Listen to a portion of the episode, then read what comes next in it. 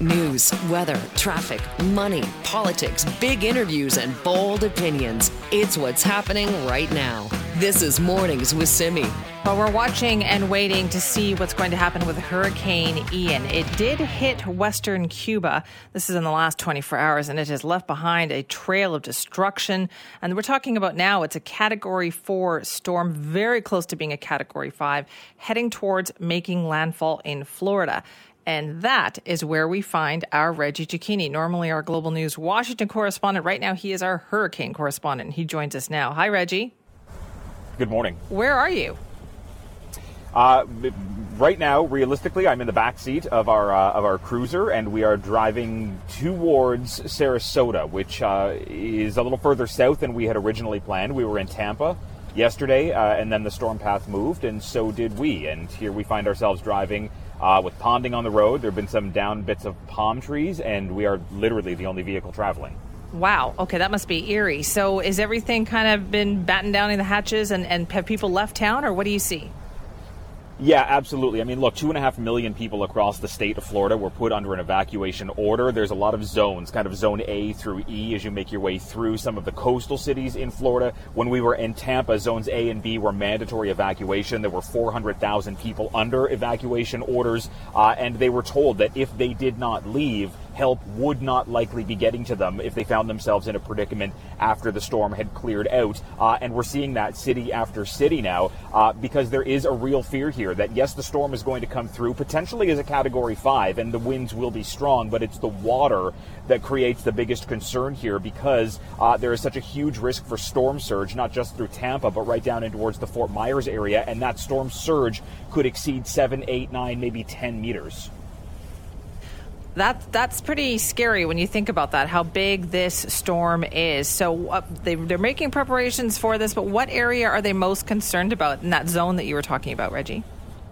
So the biggest concern right now is uh, from basically where we're headed in the Sarasota area down through Fort Myers. That could see some of the biggest uh, uh, bits of storm surge, and rainfall totals could, in localized areas, be upwards of maybe six or seven hundred millimeters. That is a ton of rain to get, and this system is moving incredibly slowly. Uh, the meteorologists say that this is, you know, roughly in that 10 to 15 mile an hour range. So this system could really park itself over Florida for a couple of days. And then once it makes its way through, yes, the lingering threat remains because of the storm surge through parts of south uh, southwestern Florida, but central areas of the state are also uh, expected to experience hurricane conditions, and that includes the areas around Orlando, and then as it makes its way towards the Atlantic coast. So this really is becoming an entire statewide problem. And on top of that, there are already power outages across southern Florida. More than 130,000 customers are without power. Tampa was proactively shutting power off to ensure that uh, they'd be able to deal with recovery a, a bit quicker.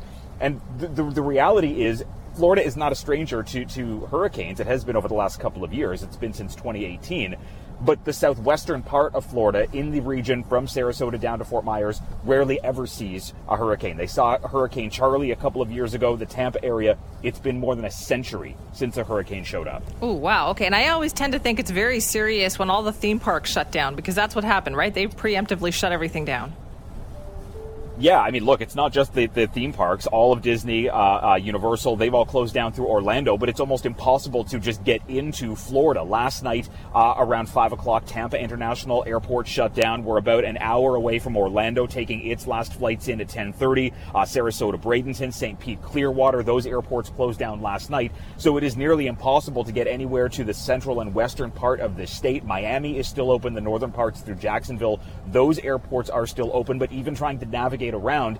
We were turned around trying to get out of Tampa because they've closed some of the causeways uh, that run over the open areas uh, of water simply because travel is so dangerous. They are not taking any um, any risks with this storm simply because it is so massive the, the, the meteorologist that we were uh, that we heard from earlier today said that the the windstorm right now, where the Category uh, Four winds are, the internal part of this hurricane, is the same size as the entire hurricane of Hurricane Charley, which is one of the last ones to have blown through this area. So this is a massive, massive storm. Okay, Reggie. Well, now I'm worried about you. So wh- what is your plan? Where are you going to be for the next 24 hours? We, uh, well, I mean, we still have a place in Tampa that we can escape back to uh, if something happens. We have a place waiting for us in Sarasota. We have all of the gear that we need. We took the precautions. We have all of the equipment that we're going to need. Um, you know, we've done this before. We know how to get through this. We know how to ensure that we have the batteries to ensure that everybody else knows what's going on as well. Uh, you know, we've we've we've we've prepared for this, uh, and it's simply a matter of here it is. It's happening now. Oof. Let's get into it. Well, listen, stay safe, okay, and we'll be checking in. Thank you. Thank you. That's Reggie Cecchini, our Global News regular Washington correspondent. Right now, our Florida correspondent, or I should say, our Hurricane Ian correspondent. As you heard him say, they are actually heading towards Sarasota, the area that will be likely hit here. Uh, they're moving around a bit because, um, you know, they, they don't know exactly sure where it's going to make landfall. But this thing is huge. And I know we get used to hearing about, oh, hurricanes, you know, arriving, making landfall in the United States. Yes, that's true. But this one is so much bigger. Uh, if it strengthens to a category five, and it is very close to that, it would be the largest hurricane to hit, um, you know, make landfall in the United States in 30 years. And there are an awful lot of people, a lot of homes that are in the way of this thing. And we're talking about Florida. It's a very populous state here, right?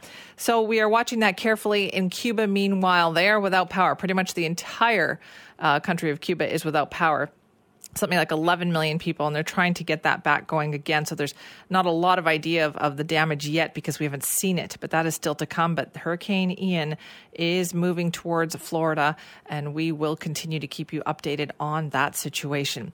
Shipping can make or break a sale, so optimize how you ship your orders with ShipStation. They make it easy to automate and manage orders no matter how big your business grows. And they might even be able to help reduce shipping and warehouse costs. So optimize and keep up your momentum for growth with ShipStation. Sign up for your free 60-day trial now at shipstation.com and use the code POD. That's shipstation.com with the code POD. This is Mornings with Simi. Time for us to check in with our Raji Sohal this morning. And first up, Raji, I'm just jealous that you just happened to mention before we went on the air here that you were at the Scholastic Book Fair, and that was a highlight for me all during my elementary school years. Love it. I am living off the high of yesterday's Scholastic Book Fair. Still, it was so much fun. Amazing. And a funny thing I overheard, Simi, was one of the kids asking mommy and daddy if these all came from Amazon because the what? only way that this kid had received their books previously was in the mail.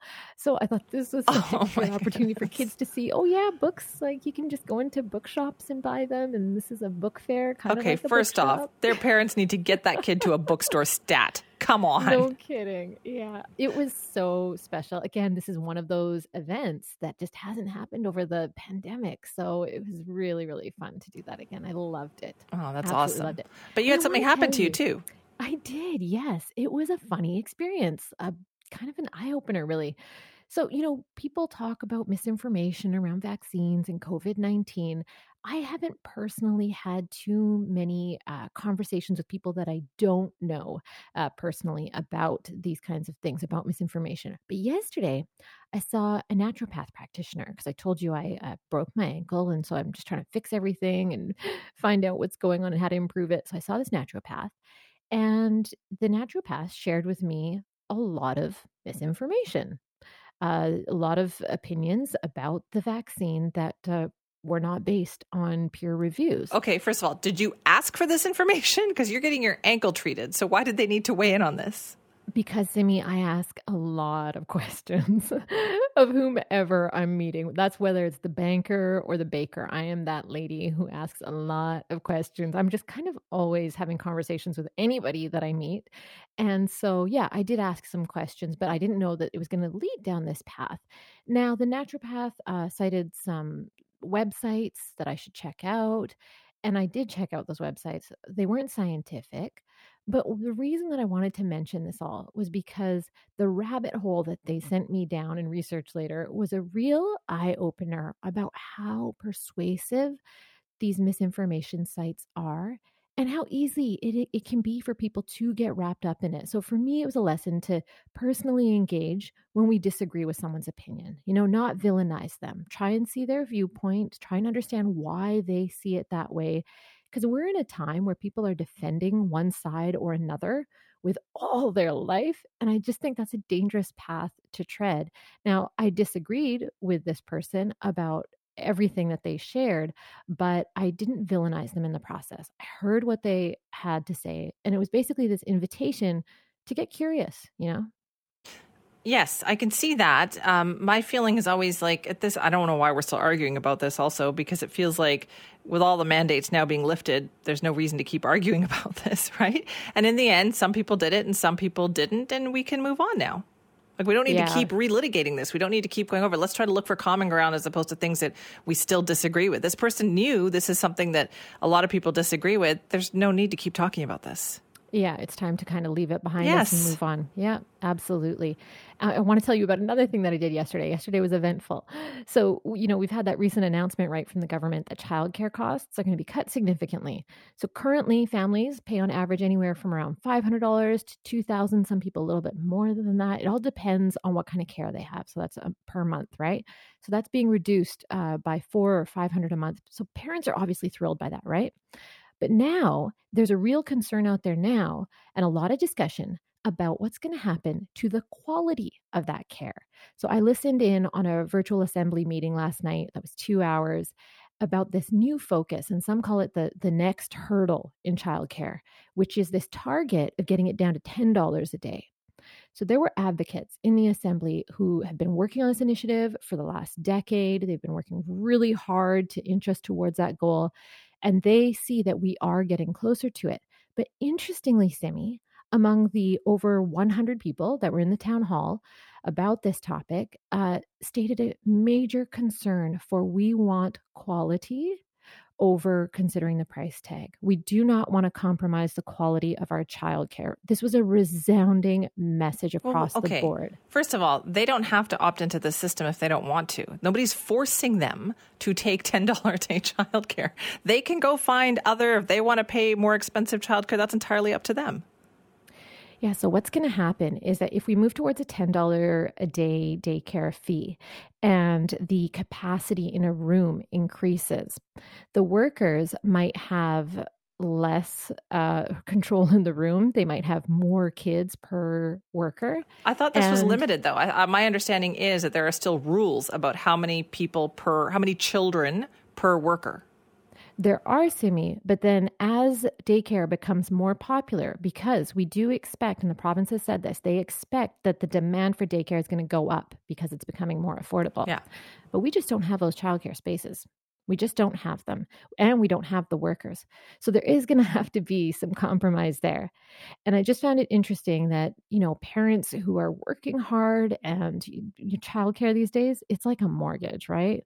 I know this is going to change December 1st, but right now it is equivalent to a mortgage for some families. You got two kids or more through the system, oh, that's a lot of money. And I just found it really interesting that most folks are like, I one thing I don't want to compromise on is quality. I'm willing to pay extra for that. And we're talking about people who are working class oh. families, right? I mean, if they want to pay more for it, then I guess they're welcome to pay more for it, right? Then that would yeah. free up those other spots. Yeah, we'll see. I, there's currently, it's really hard in a lot of districts in Metro Vancouver to find that childcare. And I think mm. it's only about to become even more challenging now that the demand for, for childcare spots will increase that might be a whole new era of child area of childcare that might actually open up. Um, Raji, for thank sure. you for that. Thanks, Simi. This is Mornings with Simi. A visit from the Prime Minister, and of course, the cleanup continues in Port aux Basques today in Newfoundland and Labrador. And boy, is that ever a lot of work. Let's get an update now with Global National reporter Ross Lord, who is there. Hi, Ross. Good morning, Simi. What is it like there? Is the cleanup getting any better? How's it going? Uh, it's a real slog. Um, you know, as we were discussing uh, a few minutes ago, people are still absorbing the shock. You know, if you stand next to to these debris fields, the devastation from all of these houses that were destroyed, um, it's hard not to be, be sort of sort of stunned or paralyzed by it. And then you magnify that by, you know, the fact that this was someone's house or someone they know or love, their house um, so people are, are still absorbing, um, you know, the, the, the leaders, the officials who are going to help clean this up are still sort of sizing up the extent of it. Uh, a group of military reservists has been here for a couple of days, analyzing uh, what they can do to help. Uh, some more soldiers came in last night. We've seen a few of them walking around this morning. So uh, I think you know that's going to set the stage for for more action, and and you, you see these big, big uh, backhoes and, and, and machines scooping up debris. But uh, I, I think uh, and anticipate that, that that will be accelerated here in, in coming days. So I know it, Port aux Basques is getting a lot of attention, I think, because of those pictures that everybody saw. But what's it like in other communities? I think that's an important point because the devastation here is unlike anything we've ever seen from a storm. We've covered a lot of storms over a lot of years. Mm-hmm. Um, and yesterday we, we got to see um, another community east of Port aux Basques uh, called Burnt Islands. Um, you've been to the province and, and you know how beautiful it is here. And it seems yeah. like the most lovely little coastal villages get hit the hardest. And, and they got hit big time by Fiona's storm surge. Uh, you know, people telling us it was like this 40 foot high wall of of what looked like snow uh, almost, uh, but it was just this massive sea foam attacking. And, and we talked to a woman whose house was just pancaked, and, and she's right beside the debris, just talking about how hard it is to comprehend that that's her house. She she took measures to fortify it. She she boarded up her windows uh, before she left on Friday night, knowing that Fiona was approaching. Um, didn't matter.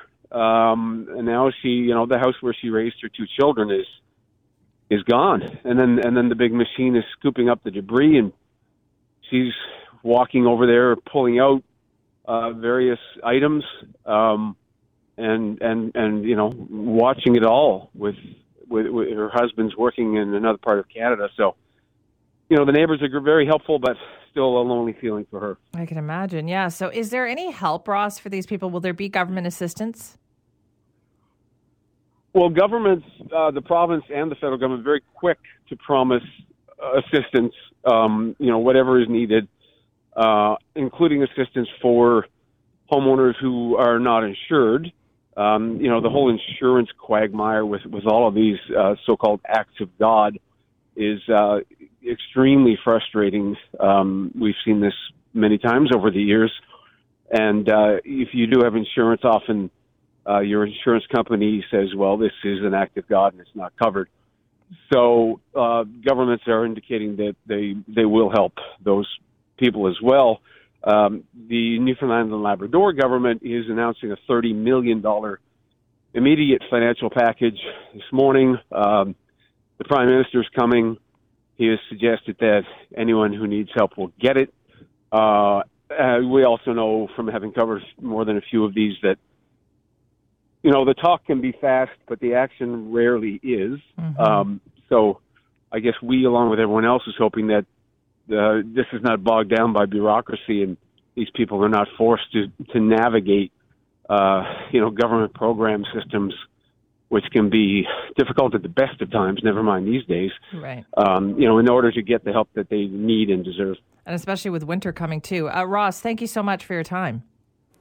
All right. It's great to talk to you. That's Ross Lord, Global National reporter, who is in the area of Port aux Basques in Newfoundland and Labrador as the cleanup continues. A visit from the Prime Minister today and uh, some assistance provided by the Premier of Newfoundland and Labrador, but they're hoping that more is coming.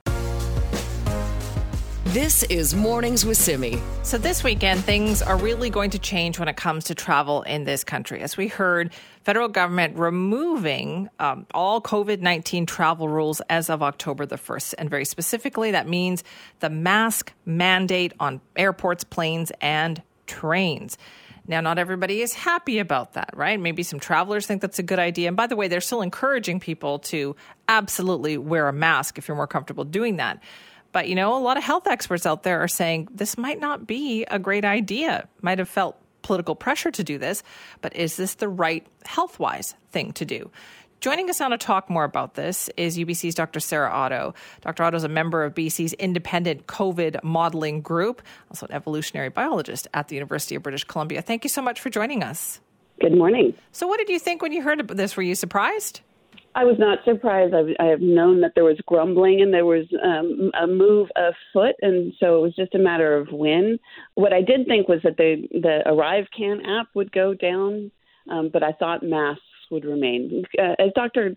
Um, Theresa Tam has said, masks should be the last level of protection that we let down, and I think that's right because masks are something that we can do with a fairly minor impact on individuals, especially, you know, when we're in closed and confined spaces like airplanes, trains, or buses. And they do provide a layer of protection for everybody on the bus, not just the person wearing it who might be worried about catching COVID, but for everybody. People that don't know they're infected right now can be walking around and, um, and passing COVID on to others.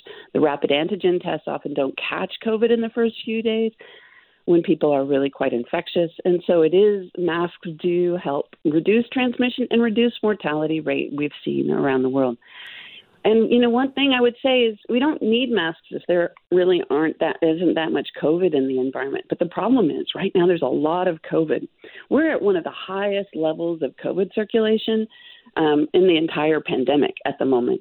Um, but the problem is because so few people are testing, we, we don't see those numbers, and so it's very easy to be complacent. Is BC, do you think, particularly vulnerable on this front too? Because I bet a lot of people they may have, if they if they got that booster, they got it what last December and January. Exactly. And so what we're seeing right now is that BA5, this third Omicron wave, is actually not declining. It's kind of petering along and we we think that that's be, at a high level, and that's because it's being fed by individuals who got, either got boosted or got infected with one of the uh, during one of the earlier Omicron waves. But now they're losing that protection that the immune system gives whenever it's recently had an exposure. And so, so our population is kind of increasingly becoming susceptible. And of course, we're going inside, more indoor confined spaces. And so this is giving COVID plenty of room to continue um, infecting others. All right. So then, are you concerned, Dr. Otto, that people are just, they're going to hear the recommendation, oh, yeah, you can still wear masks and we think you still should, but are people actually going to do it? Exactly. I, I mean, I think we can already see in confined spaces like buses that the recommendation to wear masks is not strong enough. It's not being understood well enough. And I, I think that's partly because we need to better explain just how many, uh, how much COVID is around at the moment. And in a recent um, serology study from BC, it was estimated that COVID um, cases, there were 92 more fold more COVID cases than we knew about. And so I think that making it clear that we're really at one of the highest levels of risk of infection is very important. Now, I should say that the hospitalization rate hasn't skyrocketed. Um, and that's a great sign. That's saying that a lot of people are getting COVID. They're getting sick. They may have to stay home for, from work for a prolonged period of time. They may get long COVID. And that is substantial and severe in many cases. But the death rate and the hospitalization rate aren't as high given the numbers of infections at the moment. It's so tricky, though, isn't it? Because you probably got a lot of people who are saying, oh, you know, I had it and it was no big deal. Okay, fine, but we don't know what the long term effect is, do we? That's right. And we don't know. We still don't know a lot about long COVID. It, it, you know, it could be like Russian roulette that every time the gun fires, every time you get COVID, you have another chance of long COVID. Or it could be that if you if you've had it and you didn't get long COVID, maybe you're you're fine and you're not susceptible to that. Something as fundamental as that. Yeah, that seems so simple, though, right? that seems so simple, but, but I think no, we don't. And people yeah. have just, I feel like, have moved on, and they don't want to think about this anymore. They want to think about COVID as just being like getting a cold. Uh, yes, yes, and no. You know, even with the flu, we know when the flu season is. We know when there's a lot of circulating flu, and we all take more precautions with the flu. Well, right now is one of our worst COVID seasons. And so I think that's the message that I'm trying to say. Right now is actually really high risk and increasing risk because of going indoors and people's immunity waning. And for those reasons, go get boosted. I don't think we're actually having much uptake at the booster, the vaccination lines and that can help you know pr- um, prevent you from getting covid in this current wave. Do you think we waited too long for that? Like there was obviously i think an interest in getting that fourth shot but they put it off thinking oh we'll wait for fall to ramp up the campaign. But i feel like i haven't heard a lot about it. Yeah, yeah, no, and I, I think it, it, there's a challenge because with people not realizing how much COVID there is around, they again may not be that incentivized to go and get vaccinated. So that's the main message for me today is that there's a lot more COVID in our community uh, almost any other time. The only other time that was this high or higher was in January or February in the first Omicron wave. Now, is it having an impact on hospitals? You said that it's kind of, you know, it's out there, it's moving along, it's staying at that same level, but what is that doing to our healthcare system? You know, even hospitalization, I, I know it's putting a strain on our healthcare system because GPs and other um, healthcare workers are still seeing individuals concerned about the long um, term COVID um, um, impacts, as well as the, these kind of lingering symptoms that many people still have from COVID. Are you worried that people's immunity, because of that booster that they may have gotten way back when, has started to wane and, and now we're kind of heading into that cold and flu season?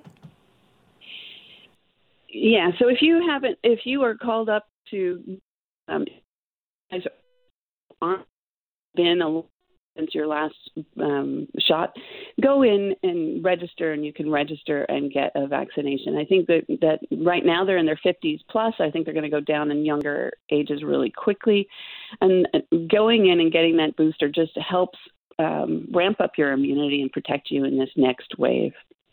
If you had a booster, I had. I think I had my booster in January, and yeah, that's lo- long, long, long since two um, the point immunity would have waned.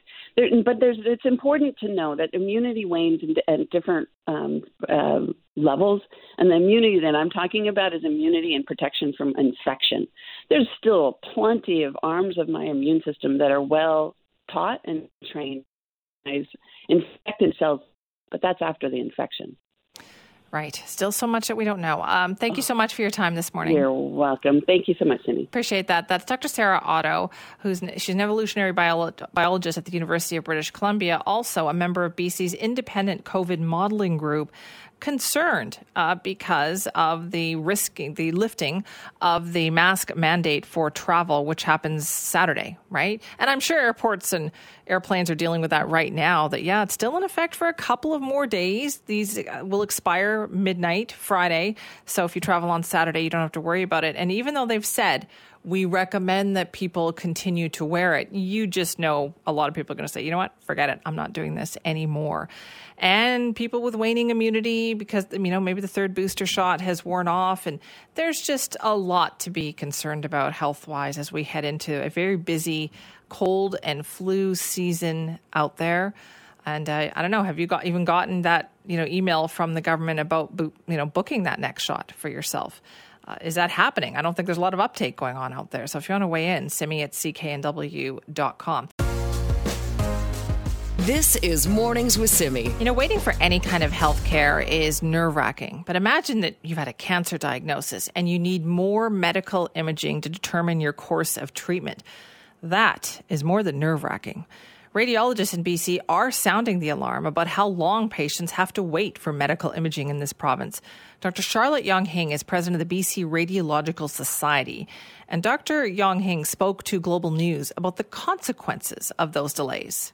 There are hundreds of thousands of patients waiting for medical imaging. Because of these delays, a lot of conditions, including cancer, are presenting later. If the situation continues, there's going to be even more burnout, and the patients are going to be the ones who suffer. Okay, that is just so wrong, so stressful. And also, can you imagine with cancer diagnosis having to wait longer after you've already been told that you have this? Meanwhile, UBC clinical professor Dr. Paula Gordon has also talked about those consequences and explained what they often have to say to people who are looking to get imaging done at their clinic when they call the office and they hear when our bookings are, we we actually recommend that they try to find somewhere else to do it. Of course, they're worrying the whole time, you know, is that cancer spreading to my lymph nodes? Is it going to other parts of my body? And there are some high grade, meaning rapidly growing cancers where a couple of months can make a difference. It's a huge difference. If when you hear the word cancer, you think, you know what, get it out of me now. Like, let's deal with this right now. Waiting just to get more pictures taken of it, getting medical imaging done, is just an unacceptable situation. And so now these medical professionals are asking for urgent action. They are sending a letter, they have sent a letter, 26 doctors did, to Health Minister Adrian Dix last week. They're asking for a meeting to express and talk about their deep concern for the estimated 1 million patients waiting to see a specialist. Now, we have reached out to talk to the health minister about this. We're hoping to chat with him at some point this week. Right now, though, let's talk with Shirley Bond, BC Liberal MLA and health critic. Thank you so much for being with us. Always a pleasure, Sammy. Are you hearing stories like this too? Absolutely, and I, I couldn't agree with your characterization more. The word cancer is terrifying for people in British Columbia. And to think that uh, waiting for medical imaging, which helps to lay out the course of treatment, uh, is being delayed, that people are having to wait weeks and weeks, um, is an absolutely unacceptable circumstance in British Columbia. And so, you know, first we have a group of specialists writing to Minister Dix, and then we have the radiologists specifically adding to that concern. And you know, their their request is reasonable. Let's start with a meeting and start working on how we're going to solve these issues. I find it astounding that they've had no response to that. I think a lot of patients would probably find that astounding too. Now, it used to be that we needed the equipment, right? That we needed to have more mm-hmm. machines that were capable of this, but that's not the issue anymore. So, what is it? Well, it's a combination of things. And one of the things that I, I you know, certainly I've learned over the course of, of my time as health critic uh, you know, it is an interconnected system. So every single part of the system is under pressure at the moment, and, and that is part of the problem. So we've got burnt out, demoralized healthcare workers. We we have to concentrate on retention, and that's one of the things the radiologists and specialists have said. First, we have to keep the, the specialists we have. Secondly, we need to train more of them. And you know, Simi, one of the things that I find most discouraging is we have been calling on this government in good faith to create a health human resources strategy. How are we going to train? How are we going to retain? How are we going to make sure we attract people? Nothing, zero. So it is about equipment, it's about training, it's about retention, and it is about those deadly overhead costs that are causing so many people, including radiologists and community clinics, to think about closing up shop. Okay, so can this be done? Do you think quickly? If if there if an effort were made, if the government were to say we're going to make this a priority, do you think it could be done quickly? Well, I think we have no choice. I mean, we need to see this government step up, and I think it starts with acknowledgement. If you read the letters from the specialists, from the family docs, from the radiologists, it's we want to be part of the solution. Please engage with us. And there has been an abysmal lack of that kind of cooperative, collaborative process. Even we, as opposition, Simi, laid out a plan that said, here are some things that need to be done quickly. We did that months ago, heard absolutely nothing. So I think it starts with acknowledging we have a crisis, being willing to sit down, roll up our sleeves at the table, everyone working together. It's about outcomes. And, and again, you know, I find the letters when I read them, I'm absolutely devastated knowing that, you know, in the, in the letter from specialists, here's what it says. Patients are getting sicker and dying on our wait lists. If that isn't a call to action, I do not know what is. Is this a question of spend the money now so we don't have to spend it later? Because if people are getting sicker on these waiting lists, is that not just, there's no cost savings there. That is just going to cost us much more in the long run.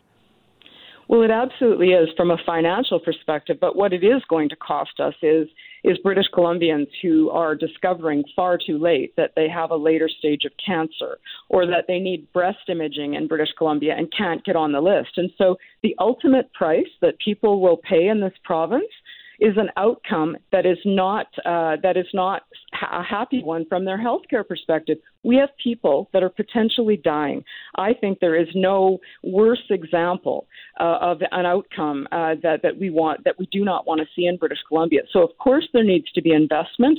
Uh, we certainly saw the government lay out proudly the fact that they're going to have a substantive surplus in the uh, year ahead. Then I suggest they start it and start sitting down with these healthcare professionals. I've met with them. I met with the radiologists, listened to their story, and was absolutely terrified thinking that people are sitting and waiting. And ultimately, radiologists described that to me as we could face a tsunami of cancer cases. I am calling on Adrian Dix today to stand up in his press conference this afternoon and outline for British Columbians exactly what he's going to do to deal with these situations. Do you think we have a, um, a crisis in cancer care? We saw that story in the Globe and Mail last week about this, and that certainly grabbed a lot of headlines. Do you think we're at that point now? Well, I think when you see successive letters from uh, specialists in British Columbia, from people who have been so proud of the cancer care outcomes in British Columbia, we used to we lead the country and and certainly, I heard at the Union of BC Municipalities from a group of of uh, professionals that spoke to us that they are deeply concerned about our, our ability to uh, meet the cancer care outcomes that British Columbians deserve. We should all be concerned about that. And those of us who are in elected office, we need to stand up, work together. And as I said, Simi, obviously we hold the government to account, but we also laid out a plan. We said, here are some things when it came to primary care and when it when it comes to training. You know, we're now going to take a look at what do we need to do in terms of specialists and radiologists, nurses in British Columbia. So I think all of us should be concerned. And, and I think what British Columbians want to see is the same kind of approach. When we faced a pandemic, it was all hands on deck you know, later today, we're, I understand we're going to get an update on influenza season. That matters.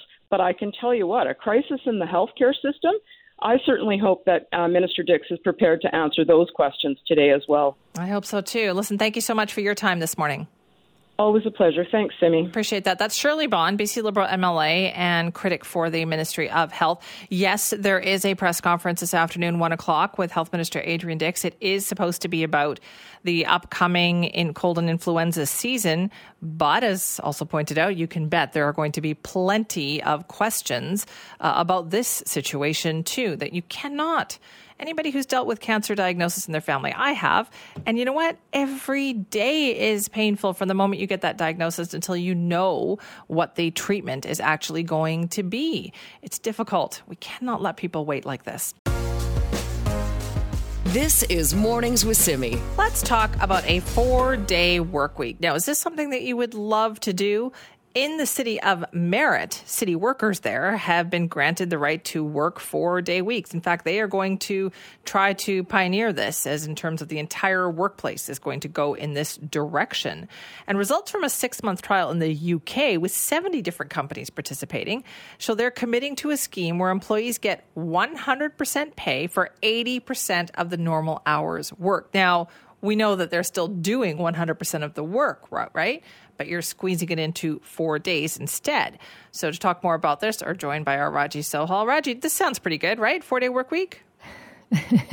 it sounds good, I think, depending on the kind of work you do. So, for some jobs, I feel like it's more clear cut. And some people have been doing this for a long time. In fact, when I was a kid, uh, gosh, my dad did this uh, four day work week scheme for, I think, 30 years. And it was amazing because we're in a big family. So my dad would uh, work 10 hour days Monday, Tuesday, Wednesday, Thursday. The Friday, he would have open to handle errands, to pick us up from school. And we just loved it. We loved that quality time with him. But it worked out because he did factory work. And so with manual labor, that was an easy thing to do. But we work in news, you and I, Simi, and I find that you can't really do it in news. A four day work week is really hard just because news is always happening and I'm always plugged in to what's happening and locally what's going on and internationally what's going on. So I don't know that it would work for me, but I have found these studies really compelling just because so many people are shown to be just as productive, if not more productive, on the four day work week. And I think that's because you just end up enjoying your work more because you've had that time off to rest properly. One thing I will say is that I've noticed that I am happier overall when I stick to working eight hours a day.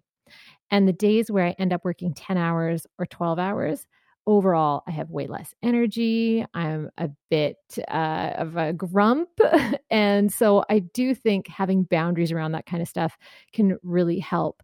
I talked to one woman, she's a creative director with her own advertising firm. Her name's Rihanna Evoy, and she committed to a four day work week a while ago, actually. And she says that being happier uh, in her time off with those with that extra day of rest makes her work even harder during the work week.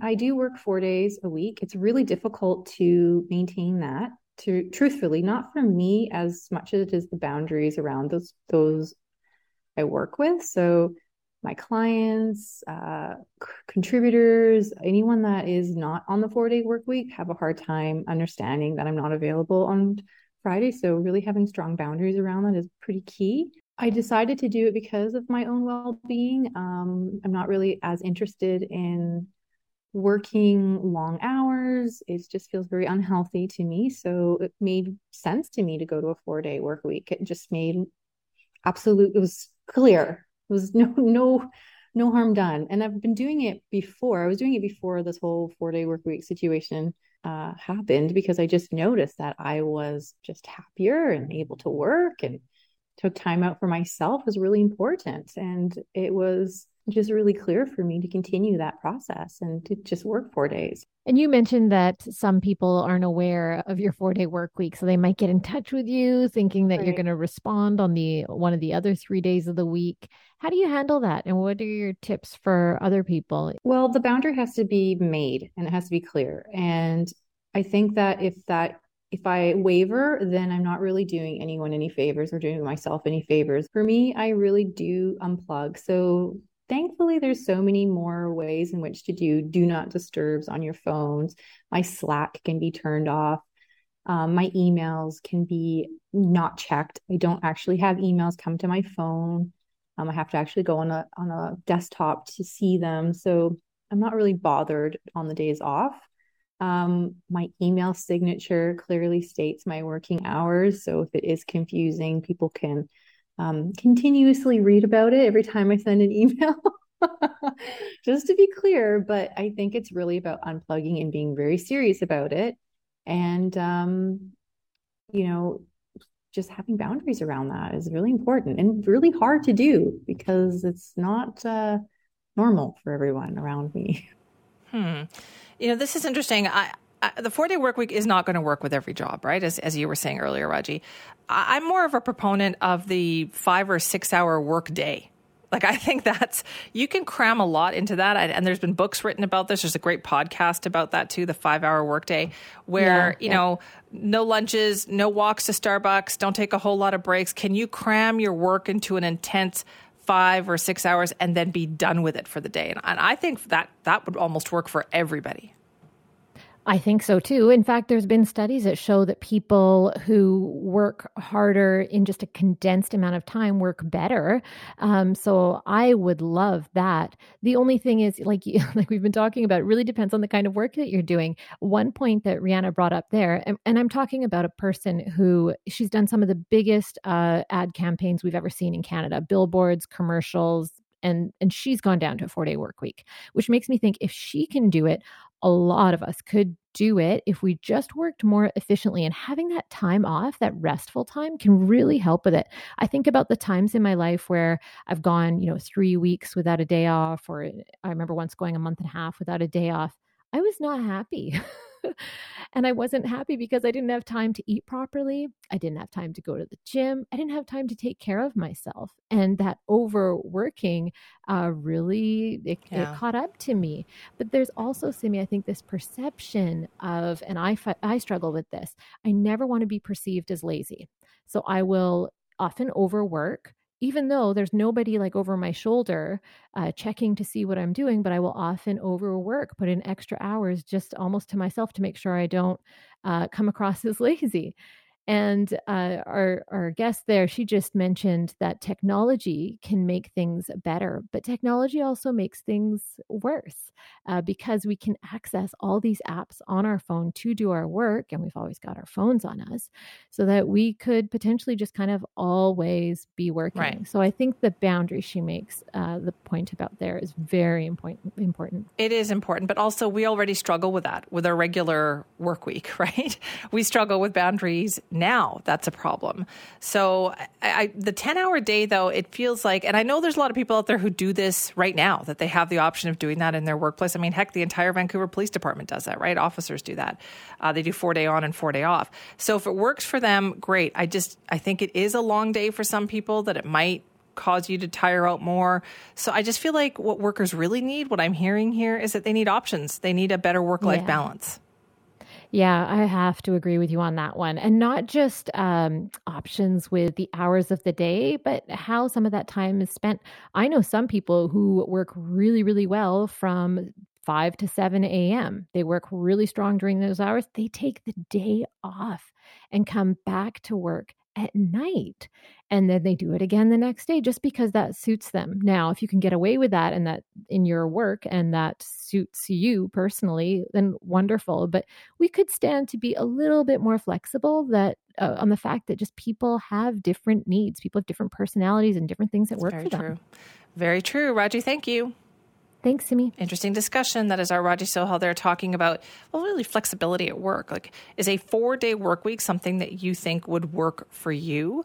Merritt's doing this, right? They want to put the city on a four day work week there. Is that something that you think you could do? Do you want to work 10 hours, four days a week? Or would you think, I'd rather have a shorter work day, cram more work into it, skip that lunch hour and all those trips to Starbucks and whatever, and get all your work done faster? This is Mornings with Simi.